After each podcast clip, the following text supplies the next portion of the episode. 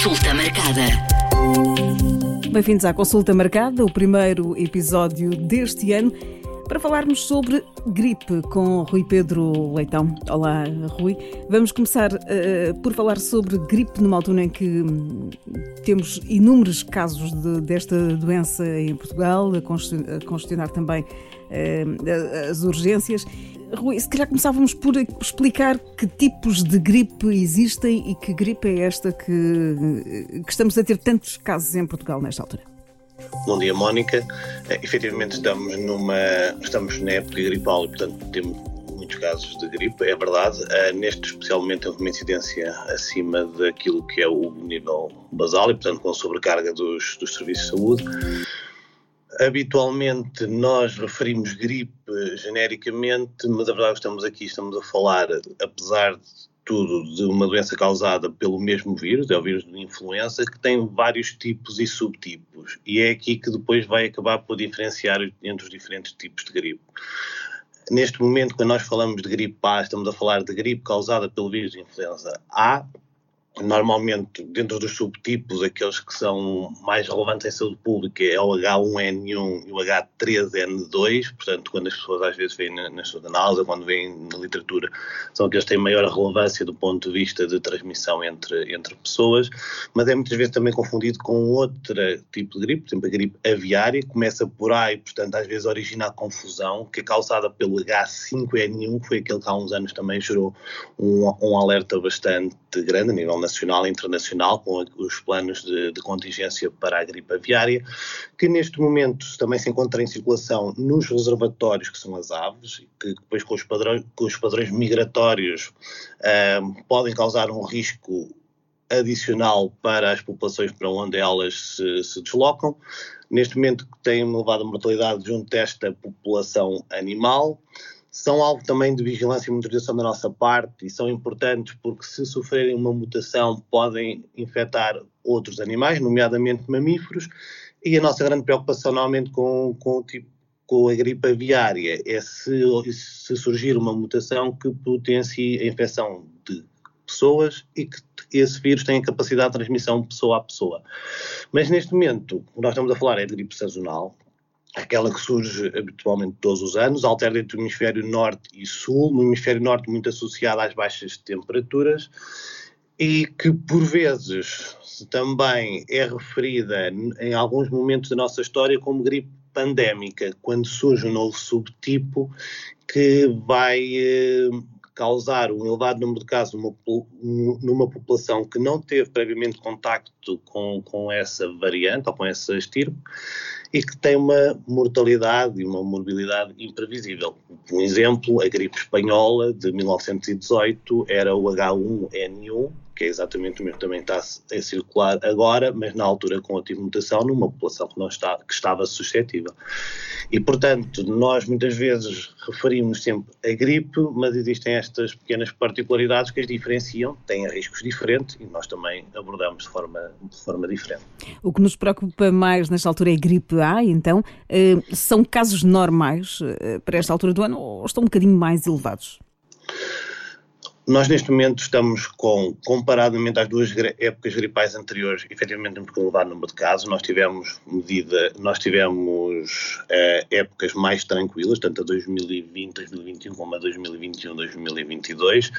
Nós, neste momento, o que existem várias hipóteses que podem explicar esta, esta dimensão, este número, este número de casos.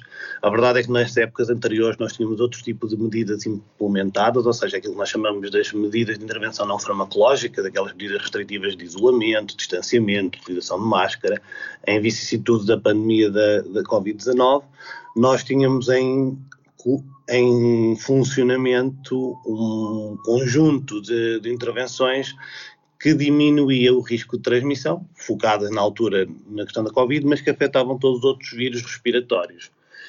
Neste momento, a ausência desse tipo de medidas, alguma fadiga pandémica, ou seja, de que a população não estará tão disponível para, para adotar os melhores comportamentos, nomeadamente também no âmbito da etiqueta respiratória, na utilização de máscara quando sintomático, na ausência ao trabalho, atividades que possam expor outras pessoas, ou mesmo até mesmo na, na aceitação da vacinação poderá determinar que efetivamente um, se tenha assistido a uma maior transmissão do, do agente nesta, nesta altura. Existe também a possibilidade de que o facto de, nessas épocas anteriores, a população não ter sido exposta aos vírus respiratórios, portanto, não houve aqui, uh, de certa forma, um contexto de uma memória imunitária mais recente e que agora estejamos, de certa forma, um, a cobrar essa fatura e, e estamos uh, mais suscetíveis uh, à infecção pelo, pela, pela gripe. Se tivéssemos mais pessoas vacinadas, uh, teríamos, nesta altura, menos casos de gripe? Se ainda é cedo para podermos avaliar a eficácia da campanha de, de, de vacinação sazonal. Um, é certo, a meta da Organização Mundial da Saúde normalmente reduz nos 75% de cobertura vacinal. Nós, neste momento, no final do ano passado, nós estávamos nos 62%. Uh, cento. Em termos de doses administradas, é sobreponível a épocas anteriores, portanto, nós não tivemos necessariamente um menor número de vacinas administradas, temos um aumento, uma dilatação das pessoas que podem receber a vacina, portanto, acima dos 60 anos, mais os grupos de risco. Um, portanto, ainda é cedo para dizer efetivamente os colegas das unidades de cuidados intensivos e das enfermarias reportam um número significativo de pessoas internadas que não tinham vacinação, mas não é certo ainda que possamos uh, fazer essa, essa afirmação de que poderíamos estar melhor ou pior com maior cobertura vacinal, mas efetivamente a vacinação é a principal arma no campo da prevenção para, para esta doença. E agora uma das questões que é muito frequente, qual é, como é que podemos identificar eh, quais são os sintomas de, de, de gripe A? Bom, aqui, uh, no caso da gripe A ou da gripe sazonal, a verdade é, é difícil de colocar um conjunto de sintomas que seja tão característico da doença que permita distinguir imediatamente todas as infecções respiratórias superiores, como, por exemplo, o Covid-19 ou o VSR, sendo também em circulação e continua, claro, em circulação. A verdade é que o conjunto de sintomas é semelhante, portanto, a falar de febre, obstrução nasal, eh, arrepios, dores de cabeça, dores no corpo, tosse, por vezes também podem surgir vômitos, diarreias, e um, o que diferencia, diferencia por vezes é o período de incubação, no caso da gripe é um pouco mais curto, habitualmente entre 1 a 4 dias, Trans, as vias de transmissão são similares, portanto, pela via aérea, contato com gotículas ou secreções respiratórias. Um, é certo que a gripe A tem menor infecciosidade que a Covid-19, mas acaba por ser difícil de, perante alguém que inicia um quadro sintomático deste tipo e que até consegue reconhecer que esteve em contato com pessoas sintomáticas nos últimos dias, poder diferenciar imediatamente se é gripe A ou não Neste, ca neste caso são feitos, eh, são feitos eh, testes uh, para confirmar se é doença. Certo. No caso das, dos utentes com doença grave que acabam por uh, recorrer ao serviço de urgência e por vezes ficar internados, esses aí são testados e é claramente identificado o, o, agente, mas a grande maioria das pessoas irá ter doença ligeira ou moderada com qualquer um destes, destes vírus e o tipo de medidas preconizadas será semelhante. O, o tratamento da gripe A com antivirais está reservado para situações de doença grave ou em, de doença em grupos de risco.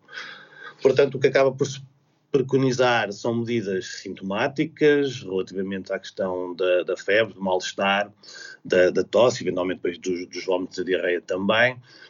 É depois as medidas de etiqueta respiratória, distanciamento ou isolamento quando possível. Idealmente, este tipo de pessoas não deveria contactar com, com populações saudáveis, ou seja, edição edição escolar quando possível, teletrabalho quando compatível, ou nos casos de terem de deslocar para, para contar com outras pessoas, utilizarem a máscara durante o período em que estão sintomáticos.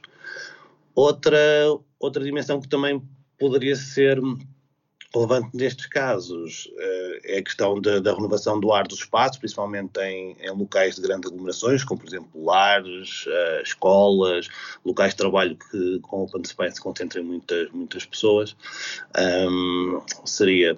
E, no limiar, automonitorização da doença e, se agravamento, então sim, recorrer ao, ao SNS 24 para, para melhor orientação. Quando é que as pessoas devem dirigir-se à urgência? Nesta altura é o último recurso. Quando é que as pessoas devem dirigir-se à urgência? Deverá ser o último recurso. Numa fase inicial com doença ligeira, aturável pela pessoa que, que, melhora com tratamento sintomático, como por exemplo analgésicos, antipiréticos, ingestão de líquidos, descanso, aí a pessoa deverá manter-se no seu, no seu domicílio ou resguardada, não recorrer, não ir diretamente ao serviço de urgência, mas em caso de agravamento, uma febre que agrava ou não cede, um quadro sintomático que causa cada vez maior incapacidade na própria pessoa, ou que ela, dentro daquilo que é o seu uh, estado habitual, uh, sente que realmente não melhora na, com as medidas instituídas, então a pessoa deverá ligar para o SNS 24 antes de se dirigir a um serviço de saúde. E a partir daí ser, será triado ou para medidas de autocuidado ou para, hum, para o seu centro de saúde ou, em último caso, doença grave, para o serviço de urgência, seja pela via da ativação de um dispositivo de emergência, seja por indicação para se dirigir uh, pelo seu próprio pé ao serviço de urgência mais próximo. Nunca é demais lembrar que é uma doença bastante contagiosa. É sempre bom uh, não perdermos as lições da pandemia, mas eu penso que às vezes uh, já perdemos algumas. Certo. É, ou seja, nós durante a pandemia reforçámos muito a questão tanto da etiqueta respiratória como do distanciamento, a limpeza das, das superfícies e equipamentos também. A utilização das máscaras. Um, nós, recentemente, os nossos vizinhos impuseram a obrigatoriedade de utilização nas suas instituições de saúde. A verdade é que nós, em Portugal, já tínhamos um contexto técnico-normativo que permitia às instituições de saúde, seja no âmbito dos seus planos de contingência, seja na avaliação dos contextos de risco pelas suas comissões de, de infecção, ou até mesmo naquilo que são as recomendações com os serviços locais de saúde pública, que, com quem todas as instituições podem trabalhar no sentido de, de adotar as melhores medidas para prevenir esta, esta transmissão nós já tínhamos a possibilidade de instituir a utilização de máscara em contextos de, de, de risco, não de uma forma obrigatória, embora a instituição possa depois defini-lo dentro do seu, do seu espaço, mas existia forte recomendação nesse aspecto e os planos de contingência também existem para que, perante diferentes cenários, se possam escalar as medidas preconizadas.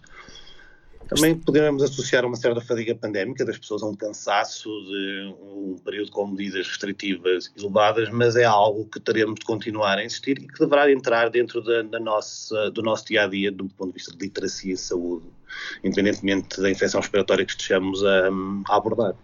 Estamos no mês mais frio do ano, eh, inevitavelmente janeiro. Eh, estes casos, este número de casos tão elevado eh, vai manter-se por enquanto?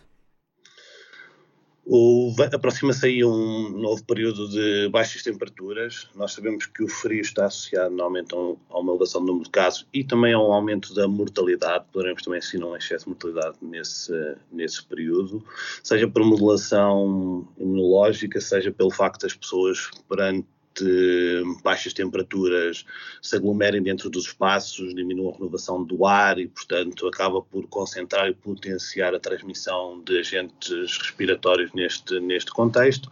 Será expectável ou se poderá ser possível que neste, neste período de maior frio, sim, que se assistemos, possamos assistir a um aumento do número de casos e um aumento do número também de mortes. Conselhos, conselhos finais, recomendações para prevenirmos uh, esta doença?